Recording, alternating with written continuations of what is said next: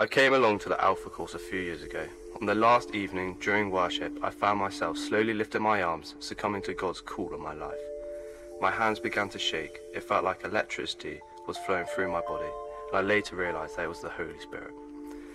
My friend who has seen me on this journey looked at me, and I remember him saying it looked like I was filled with pure joy. I couldn't stop smiling. My heart had an overwhelming longing for God.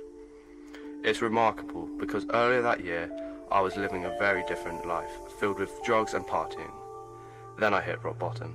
After four days of binging on cocaine and MDMA, I ran out of money. I couldn't pay rent, I couldn't buy food, no one was there to bail me out. It really hit me in the face. I just wept for three days, sipping on relish bottles of vodka in utter despair of what my life had become. God truly transformed my life. I don't have to strive anymore because my heart has been realigned to worship a God that satisfies me more than the drugs ever did.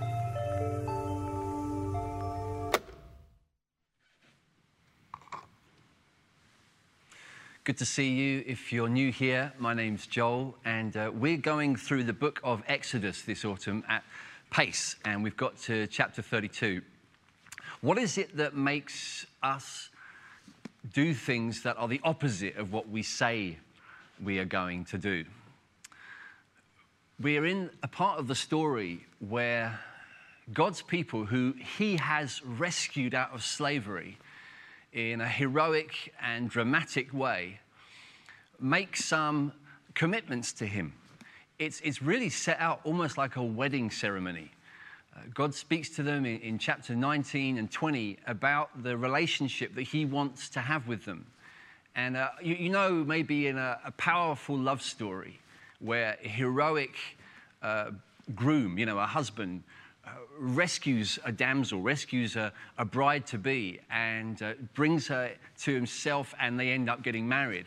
If it's a good enough story, you end up hoping and dreaming for their relationship, that they will live happily ever after. And you would have thought it would be very much that way. They've been rescued from the most oppressive, ugly uh, regime of slavery by an amazingly gracious, kind, merciful God and he says, This is how I want us to work together. This is how I want it to be. And they even say in chapter 19, with, with full enthusiasm, All these things we will do. That's how the wedding day goes. It's, it's a, a day for big, tear felt uh, confessions of love and uh, cherishing of one another. And yeah, we, we, we, we're so excited. We want to be faithful to you. And then we get to chapter 32 and a description of what transpires afterwards. Let's, let's just read the first few verses of chapter 32 together now. When the people saw that Moses delayed to come down from the mountain, the people gathered themselves together to Aaron and said to him, Up, make us gods who shall go before us. As for this Moses, the man who brought us up out of the land of Egypt, we do not know what has become of him. So Aaron said to them, Take off the rings of gold that are in the ears of your wives, your sons, and your daughters, and bring them to me. So all the people took off the rings of gold that were in their ears and brought them to Aaron. And he received the gold from their hand and fashioned it with a graving tool, and made a golden calf. And they said, These are your gods, O Israel, who brought you up out of the land of Egypt. When Aaron saw this, he built an altar before it. And Aaron made a proclamation and said, Tomorrow shall be a feast to the Lord. And they rose up early the next day, and offered burnt offerings, and brought peace offerings. And the people sat down to eat and drink and rose up to play. So you've got to understand that this, this is bold rebellion. These people ha- have gone nuclear. Uh, they have gone for an offence which is pretty high up on the top 10. It's, it's a bit like going to a wedding day, and, and after all that emotion, after all that sense of excitement and romance, and this was meant to be, and happily ever after, the bride uh, drives off with the best man. It's that grotesque, it's that ridiculous. Within a few weeks, these people are worshipping a gold cow.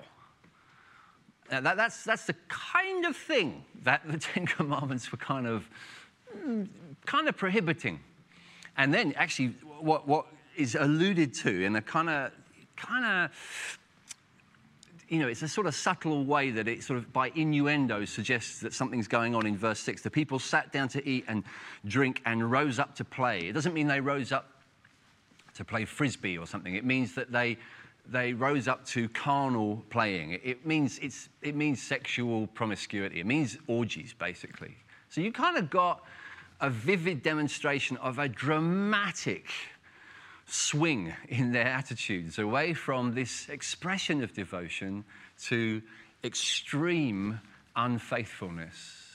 And the rest of the chapter, which we've not time for, goes through the, the reaction in, in the, the heart of God, the way that God responds, the way that God feels effectively in, in response to the, the terrible, casual, it seems, act of uh, unfaithfulness from the people. And it's, it's, it's worth understanding that this kind of idolatry, that's the word for it, when people worship idols, worship false gods, you know, golden cow, it's got all kinds of pagan connotations, perhaps even occultic effectively, it's like an evil power has crept in and seduced them away from their dreamy husband. It, it really is foul. It's, it's a, a hideous and ugly moment in the story the Bible tells us. And we need to understand it. We, we, we need to get to grips with what, what is going on here. Why does this happen? Why do they take this crazy decision? We need to get underneath the skin of it because the Bible tells us very explicitly that these stories are given for our sake. These very stories are given so that we, you and I, in the 21st century, would be wise to the dangers our souls face, our, our hearts are faced by. What, what are the things that you and I will potentially be challenged by as we go through the journey of life? Making commitments, saying, This is what I want to do, this is how I want to live, I want to be faithful to you, I want to be committed to this person or that thing or this, this goal in my life.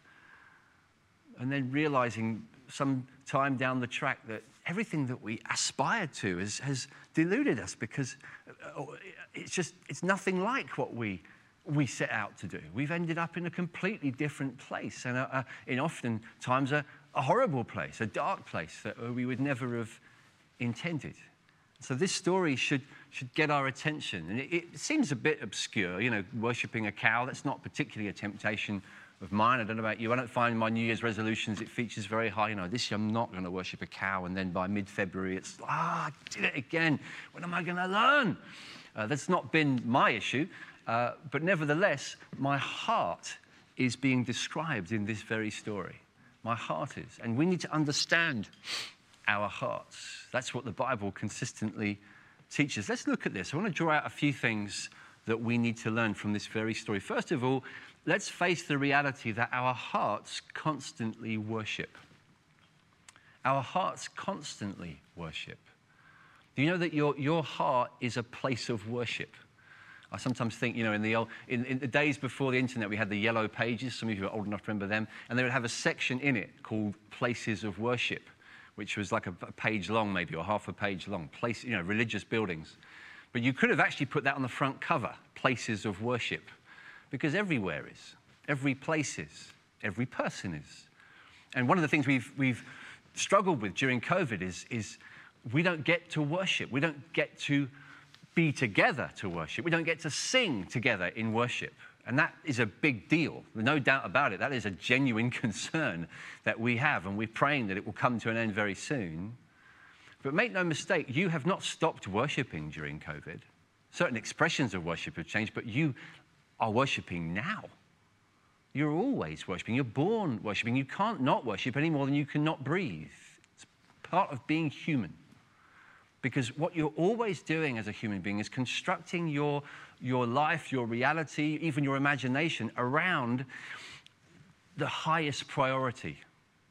That thing which shapes you the most, that thing that you build your life on, that thing that drives you, that motivates you, that thing that you want, that you desire, that you love the most, is really what you worship. Really, worship in the end could be exchanged as a word for the word love. That would be a, a way of understanding it. What is it you desire? What is it that you love and long for the most? And when we read the story, we get a, a helpful demonstration of how religion and love are not always the same thing. Their, their, religion was expressed in chapter 19 when they said, All these things we will do. We will do anything you command.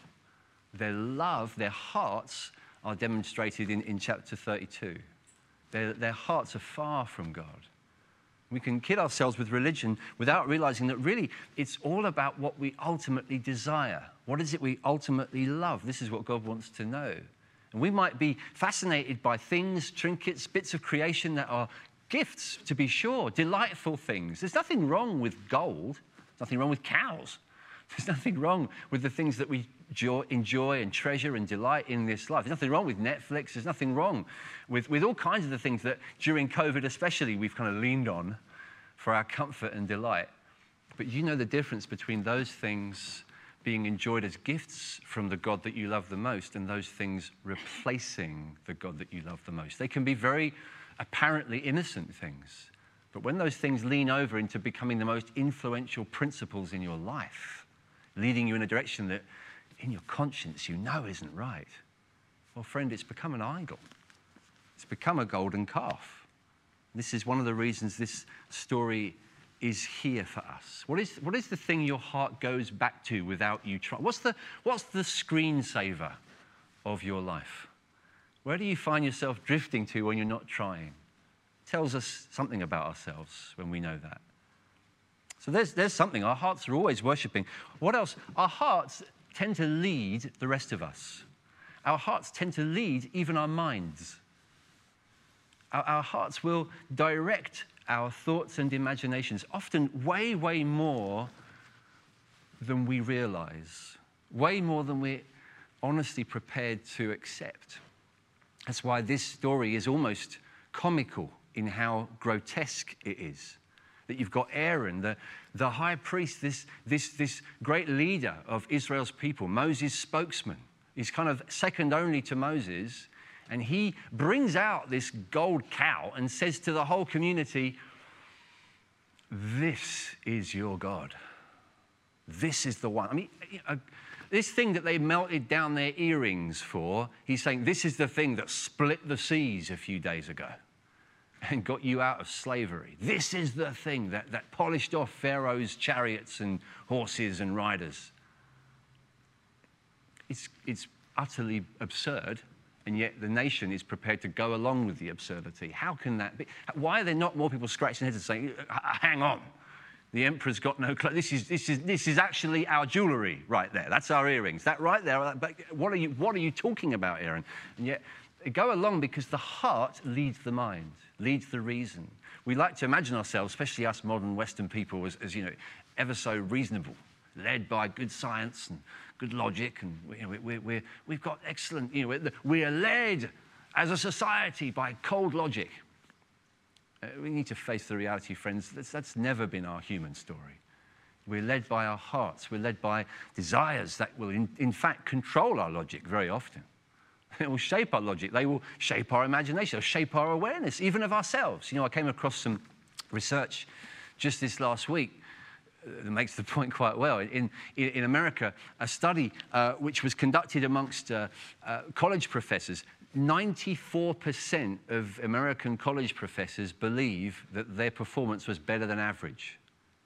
94%. You know, I'm better than most interesting. You know, the math, you don't have to be a math professor to know that that doesn't really work.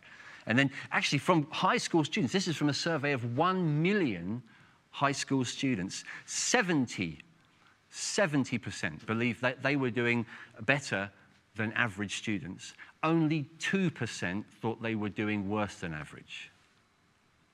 And then you think about the way they, further research shows how they believe they were doing in their relationships and how they were doing, you know, in terms of treating other people. 60% thought that they were in the top 10% in terms of relating to other people. 60%. 25% believe they were in the top 1%. Our, our awareness of ourselves, of our our hearts, our desires, our, our performance can be massively deceiving. We, we let our imaginations run and we don't quite realize we're doing it. And we can, we can imagine that we're doing something even that's very innocent. We can imagine that we're in a wonderful place and not be at all aware of realities, cold realities, sometimes perhaps because they're realities we don't particularly find comforting. We don't, we don't want to face them. And that can happen on a massive scale. Here it seems to happen to a whole nation. And Aaron brings out a, a golden calf saying, This is the Lord. The nation's prepared to go along with the fiction. And we do this in all kinds of ways. You, you, you, find yourself doing it in the way you even perhaps approach the God of the Bible. We, we as, as people who might even call ourselves Christians, maybe you're, you're uh, someone who takes the Bible seriously, or, or you, you, you like to think you do, but don't you find the temptation to, to kind of just kind of sandpaper down the, the corners of the God that we have in this book? To sort of, yeah, I don't really like that bit. I'm not sure that my God is like that. I, I prefer to think of God like this, and I'm not really sure I like that bit of this God. I, I don't like that God. And you, you end up gradually filing away until you end up with a golden calf. You know, and you, you kind of try and have a relationship with the God that you imagined and made up. You know, I, I, you end up with a God that's sort of barely recognizable compared to the, the raw, real God of the Bible that Jesus preached and Jesus presents to us and try to have a relationship with that God. You might even imagine you've got a wonderful relationship with this God, but it's, it's not. It's not. It's a made up God. It's not real. You're, you're relating to something in your imagination, an invisible friend. The God of the Bible, the real living God, will sometimes be uncomfortable, sometimes say things we can't understand and we, we don't want to understand. But we, we need to face the reality that our wisdom needs to yield to His wisdom. Our understanding needs to yield to his revelation. God, how do you want to be? Help me to, to build my understanding, my imagination around the truth that's revealed in Scripture. Help me to not form a different, useless God in my image. Come back to the real God, not the one that, I mean, Aaron's hilarious. Later on in the chapter, we didn't get to it, but he says to Moses, when Moses says, What, what is going on with this golden cow? And, and Aaron says, Well, we just got all the gold and we threw it in the fire, and out came this cow. I mean, it's just it's one of the funniest verses in the Bible. That's the, the degree to which our delusion can go. The Bible's trying to draw our attention to the power of the heart to distort our thinking. Don't be, don't be naive about this when it comes to relating to the real God. Often, this is the way people go in life. This is the reason that people end up in bed with the wrong person or you know, find themselves on the wrong website, find themselves doing stuff that, how did I get here? The reason you got is because your heart craves things that your mind makes space for. Your mind gives rationale for. Your mind, oh, you're, you, know, you, you should be allowed to do this. And it's, you're not going too far. And this is, you're not as bad as that person. And there's all kinds of ways we can rationalize it, but we're really being deceived. And so there are two things that we need to see. We're constantly worshiping, and our hearts draw our minds. Let me just say, thirdly, as well, key part of this story our hearts are revealed by trying seasons. Seasons of trial reveal the heart. See, these people, it's, it's important to know, have been waiting for Moses for 40 days. Moses is up the mountain for a certain period of time without them. He's, he's having a special one to one with God. They are at the foot of the mountain. And there's a certain sense, I'm sure, of God being somewhat absent. Moses is their, their mediator at this stage. He's the one that walks most closely with God. He's been there. The way they've got to know God has been mostly through him. He's, he's not there now. And so this season does feel particularly trying. It's, it's confusing. It's hard for them to understand. And we need to see when we read the Bible that there's a pattern there. God will do this deliberately in our lives. He'll take us into seasons. Sometimes they will seem like they last forever. 40 days is quite specific. Some of them are that long. Some of them are much longer, some of them are shorter, but particular moments of temptation and trial are part of the package of what it means to get to know the real God. When he seems to hide himself, he's doing it for a reason. It's very explicit in the story of one of the, the kings of Judah later on in 2 Chronicles. It says, The Lord left him to test him to see what was in his heart. Have you ever felt like God's doing that in your life? I'll tell you what, I've, I have felt that this year as much as I've ever felt it. Isn't that how it feels during COVID for many of us? The Lord's just left us to see what's in our heart, to try our hearts.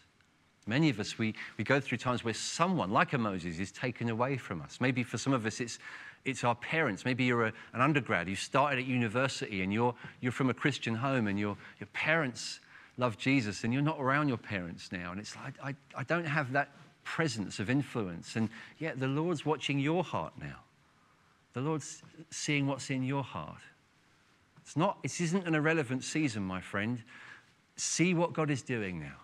See the trial you're going through. Some of us, it's, it is gathered worship.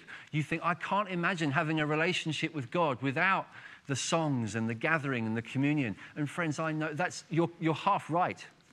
Because absolutely, we're meant to worship God together. Absolutely, we're meant to have the sacrament. Absolutely. But have you thought that this is a season where God is watching to see our hearts?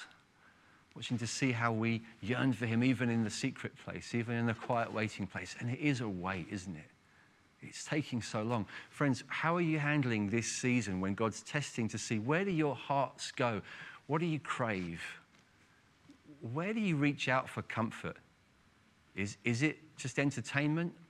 Are you just tempted, at least, to, to numb things through entertainment, through various pleasures? Don't forget what I said, in themselves not wrong, but easily they become replacements. Where's your heart going? Where does it return to? See the season that God puts you through and be wise about it. What is it that you want? What is it you worship? And when I say it's the living God that you must learn to love and desire above all things, I know for, for me, when I read this sort of story, I can miss the point a bit. Listen, this is really important. I'm going to finish with this. Listen carefully. Because I want you to see that God's revealed in all the pages of this book, but you need to see what He's trying to reveal about Himself. See, it's a scary chapter. If you read to the end, it's, it's dark. These people are punished. God does feel hurt in a sense. Hurt is hardly the right word. God is God's yearning for purity from his bride, who he's rescued from slavery. This is a deeply hurt bridegroom, let's say. How does he respond ultimately? Is he the kind of God that just lashes out? Is he the kind of God that doesn't care? Imagine that. Imagine if the bridegroom saw his bride you know, just uh, going off into the sunset with the best man and just thought, oh, well, never mind, I'll find someone else for next week. We'll be back here next week, someone else, I'll marry the bridesmaid. You would think he was a, a callous lunatic. No, of course he's going to be devastated by the unfaithfulness. How does this God deal with the unfaithfulness? I was thinking, how can I help you see this this week? Because we've got to see it. Maybe the best way to see it is to see how, when it comes to facing the trial, when it comes to facing the temptation, God Himself has done it for us. See, when God became a man, when God came into the world, He did it for me and you. He, he, he did it literally queuing up for baptism.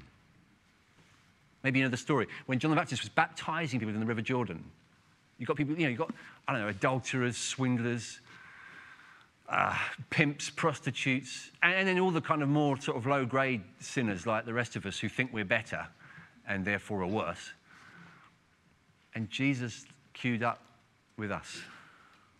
He got baptized with us. His cousin John the Baptist says, I can't do this. You, you've done nothing wrong. Jesus says, No, no, no. This, this is for the, this, for this very reason that I've come. I'm going to identify with you. I'm going to step down into this world. I'm going to carry the burden of the shame with you. I'm going to go down into the filthy water. And this same Jesus, then he goes into 40 days in the desert to be tested. And just like these people, he gets tempted to worship a false God. He gets told if you worship, if you bow down and worship, everything will go right. I'll give you everything you want. The problem is, when it comes to what he wants, what Jesus wants is all he wants, all he lives for, all he rejoices in is his Father. He loves him purely. And he obeys his father, not because I, ah, I just have to. I hate him, but I have to do what he says. Ah, I so want to obey Satan, but I have to obey my father because, oh, just, I'm lumbered. No, no, he said, My food is to do the will of him who sent me and finish his work. He delights in his father. Why? Because he knows him. He knows how good he is. Do you know what you need, friends? Ultimately, to resist idolatry, ultimately, to get through seasons of testing and temptation, ultimately, to have a wise mind and imagination that doesn't, doesn't fall into the disarray of self deception. What you need is to see for yourself the beauty, the kindness, the loveliness of Jesus, this one who became one of us who freely gave everything for us. And whereas our story is a story of failure, a story of idolatry, a story of worshipping creation instead of the Creator, and feeding on that which isn't ours to have because we've got distorted taste buds and ugly appetites. His story is one of being utterly satisfied with God the Father. You need to know this because you'll never really learn to love a God who is only a judge. You'll never really desire him and delight in a God who is just a consuming fire, and that's all. You need to see the God who became one of us so that he could face the consuming fire, so that he could absorb the fire, the judgment that we deserve, so that he could enter into our shame and our guilt and happily gladly, smilingly redeem us, rescue us, draw us out of the grime of our stains and our sin. This is why the Bible talks about Jesus as good news. Let's pray. Father, thank you for your Son, our Savior. We confess that our hearts are prone to wander. Lord, we feel it, prone to leave the God we love. Here's our hearts, Lord. Take and seal them. Seal them for your throne above. Lord, help us to learn faithfulness as we see the beauty and the worth and kindness of your love. In Jesus' name, amen.